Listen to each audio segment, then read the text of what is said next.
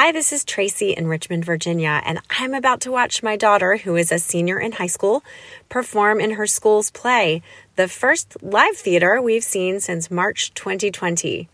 You are listening to the N P R Politics Podcast, which was recorded at... Very exciting. two thirty-four p.m. Eastern Time on Wednesday, December eighth. Things may have changed by the time you hear this, but I will be holding back tears as I see my daughter perform. Enjoy the show. Hey there, it's the N P R Politics Podcast. I'm Asma Khalid. I cover the White House. I'm Mara Liasson, national political correspondent. And today we are joined by N P R's very own John Ruwitch. He covers China and the U S relationship with China. We are glad to have you back on the show, John. Hey, very happy to be here. Thanks. So we have you here because no U S officials will be attending the Winter Olympics in China this coming February. Earlier this week, the Biden administration announced that it will not send any official or diplomatic representatives to the Beijing twenty twenty-two Olympics because of China's, quote, ongoing genocide and crimes against humanity. So, Mara, let's start with that. Uh, you know, put this in plain terms. What exactly is the White House saying? The White House is saying it wants to express its disapproval for China's human rights record without disadvantaging athletes that have spent years and years preparing for these games. So, so to be very clear, U S athletes are still going Correct. to the games. Like, there is no ban on that. And this is just means that, say, the president or the first lady or any other, you know, U S official will not be there in the stands. That's exactly right. So, John, I think that some of this, you know, gets a bit glossed over maybe here in the United States in terms of what we mean when we're talking about human rights abuses in China. My understanding, at least from what the press secretary said the other day, is that this is focused on a largely Muslim region of the country that, that U S officials are particularly concerned about in China. Yeah, that's right. Most of this is focused on Xinjiang, which is this vast Uh, mountain and desert region out in far western China. Um, it's home to the ethnic Uyghurs, which is a Turkic-speaking, mostly Muslim group. And Xinjiang has traditionally had these strong links to, to Central Asia. Um, and China's hold over the region has been tenuous, which is sort of the backdrop to all this. So over the years, there's been some chafing uh, under Beijing's rule by the Uyghurs, uh, occasional violence, and a, there's this tiny independence movement. The Chinese government has sought to create unity out there, to assimilate minorities, but concerns really started to, to grow about extremism and separatism taking root um, around the time that, that you know, there was heavy fighting in Iraq and Syria, and there were some Uyghurs who turned up fighting on the side of of ISIS. And so, you know, around twenty seventeen, Chinese policy really shifted there. They built this extensive network of re-education centers for Uyghurs, all in the name of combating extremism. And the estimates are that, you know, on the low end, hundreds of thousands of people, and on the high end, as many as a couple million um, Uyghurs and other Muslims out there have been detained at some point or another without due process. So, you know, in addition to detentions, there's allegations of torture, forced labor, forced sterilizations, and basically an attempt to erase Uyghur culture and identity. Now, Beijing, of course, denies all this pretty vehemently. Mm-hmm. They say the camps are for vocational training, um, and that, and they've said at times, kind of confusingly, that everybody who went through them has graduated already. It's really hard to assess this, though. Xinjiang is hard to get to, and it's hard to act freely there as a journalist. So, John, how has the Chinese government responded to what the United States has announced? And now it looks like other countries have also joined on in terms of this diplomatic boycott. Yeah, Beijing's had a really interesting reaction. It's it's anger and indignation mixed with kind of a almost a sense of smugness and condescension. You know, they say the U S, in sort of leading the, the charge on this, is undermining the foundation and atmosphere of U S-China exchanges and the spirit of Olympic cooperation. Um, they call it a mistaken act, and, and they've threatened, quote-unquote, grave consequences. You know, they say the U S will pay the price.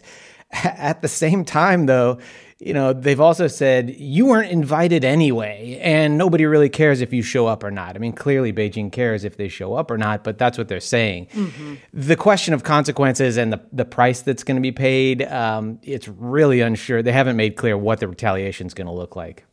to me, what's been interesting has been the Republican reaction to this. Usually there's a chorus of Republican voices accusing Joe Biden of being too soft on China. And, of course, those same voices mm-hmm. were pretty loud this week. However, none of them were saying that he should have gone all the way to a full boycott, pulling athletes out. Uh, the, I think that he found the sweet spot politically.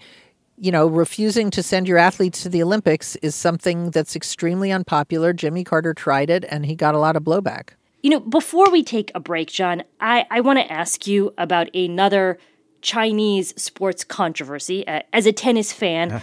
I have seen a lot of social media chatter about this tennis star who has gone missing in China. Yes, Peng Shuai, uh, over a month already. It's been over a month. She um, posted on social media in China allegations of forced sex with a former top leader, somebody who was um, among the top seven officials in China in the previous administration. She has showed up in public only through official channels. Chinese media uh, personalities and Chinese media have put pictures and videos of her up online.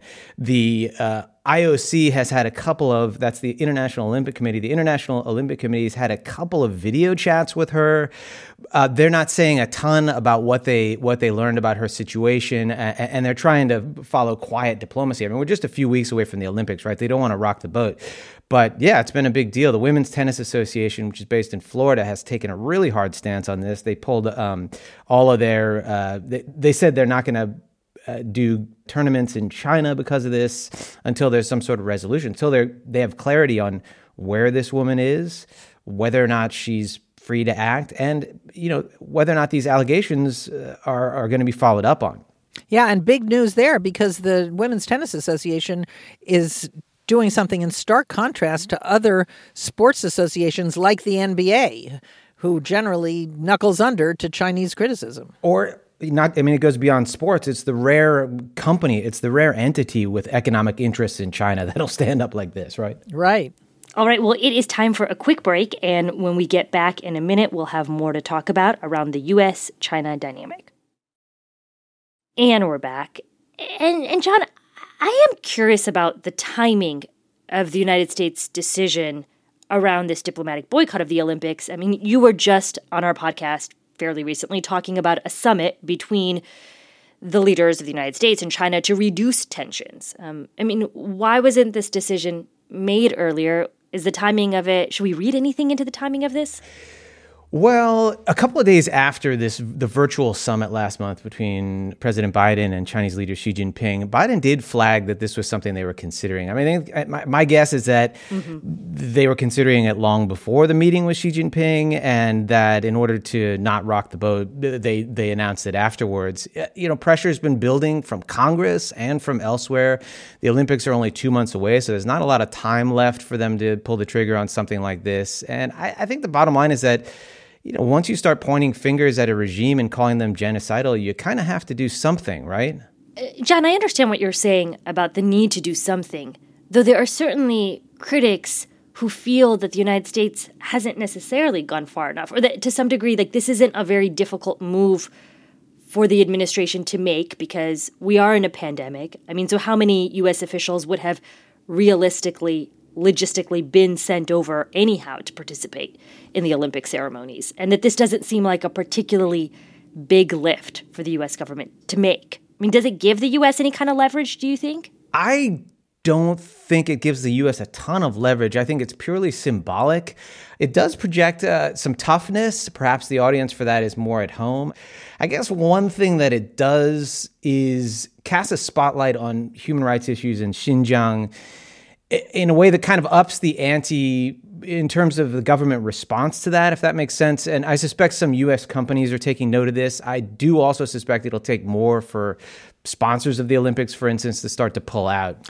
Yeah, I don't think that anyone in the administration thinks that by doing this, they're going to change Chinese behavior. But just imagine if they hadn't done anything and they'd sent uh, high-ranking officials over to sit there in the stands uh, in what would seem to be an endorsement of, of China. It means also that a lot of the coverage in the United States, of course, not in China, is going to have to mention, you know, we're wa- watching these Olympics, American athletes are, are competing, but American diplomats are nowhere to be found out of protest. I mean, what do you both feel this signifies, though, in terms of the broader U S China relationship and the potential to at all um, change that relationship? Does it do anything on that front? Probably not.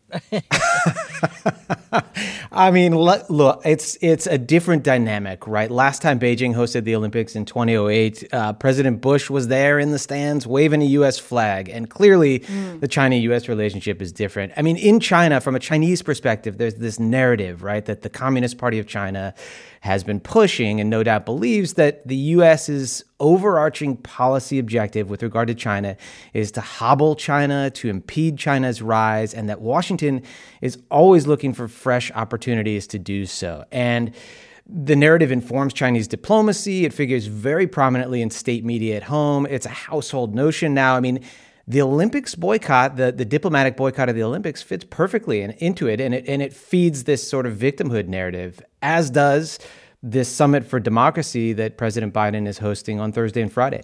Right. And, you know, the, what's interesting about that is the other, the corollary to that, China not only feels victimized, but it feels that America is in decline and that democracy globally is in decline, because we know that authoritarianism is on the rise and autocracy is on the rise. And that's one of the reasons that Biden is convening this democracy summit this week, because he says that one of the purposes of his presidency is to prove to the world that democracies can still deliver. Uh, because he knows the trend lines. The trend lines are democracies are uh, shrinking, the number of them around the world, and uh, autocracies are growing. And, you know, that's one of the main reasons he's having this this big meeting. You know, I'm glad you brought that up, because so often you hear the president refer to a kind of modern clash of civilizations between democracies and autocracies. And it's not just China, really, that has been a major foreign policy challenge for him. Just this week, he had a conversation virtually again with Russian President Vladimir Putin, and there are concerns that Russia will invade Ukraine. And, and that has been a huge challenge for him on that front, completely uh, you know, unrelated to what we've been talking about in this podcast, but a similar, you know, a, a similar challenge from an autocratic state. Right. And that story is very much T B D, because the president told Vladimir Putin that if he further invaded Ukraine, of course, Russian troops are already in a region called the Donbass there. Uh, if he further invaded Ukraine, the United States would not just send military aid to Ukraine and surrounding neighbors, but it would use economic measures that it hadn't used in the past. Remember, the U S sanctioned Russia after Russia annexed Crimea, grabbed Crimea from Ukraine in twenty fourteen. Uh, but now the administration says the sanctions they're considering would be much tougher, but they're not willing to say what they are yet because they're still in consultations with U S allies. All right, well, that is a wrap for today. John Ruwitch, thank you, as always, for joining us. Hey, happy to do it. Thank you. I'm Asma Khalid. I cover the White House. I'm Mara Liasson, national political correspondent. And thank you all, as always, for listening to the N P R Politics Podcast.